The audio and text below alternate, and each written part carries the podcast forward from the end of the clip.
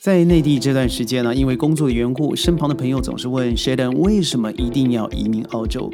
首先，不是一定，而是一种选择。当你喜欢宁静、自由、独立的时候，我觉得你很容易的就会被澳洲的整个氛围给吸引了。它有宽敞的街道、开阔的城市。当然，你要喧嚣的话，你可以到 Melbourne，你可以到 Sydney，一样找得到这样子的城市生活。在那里呢，我觉得为了子女的移民，或者是换一种生活的方式，都是一个非常好的选择。当然，人到了一个年纪啊，最重要的还是健全的社会福利嘛。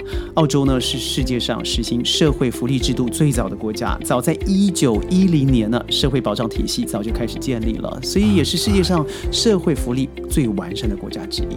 也就因为如此啊，很多人选择了移民就会担心英文的考试，但是如果你选择的是投资移民，你根本可以完全无需考虑英文能力的问题。到我这个年纪啊，不论你的孩子是多大，你总希望食安的安全可以是被控制的。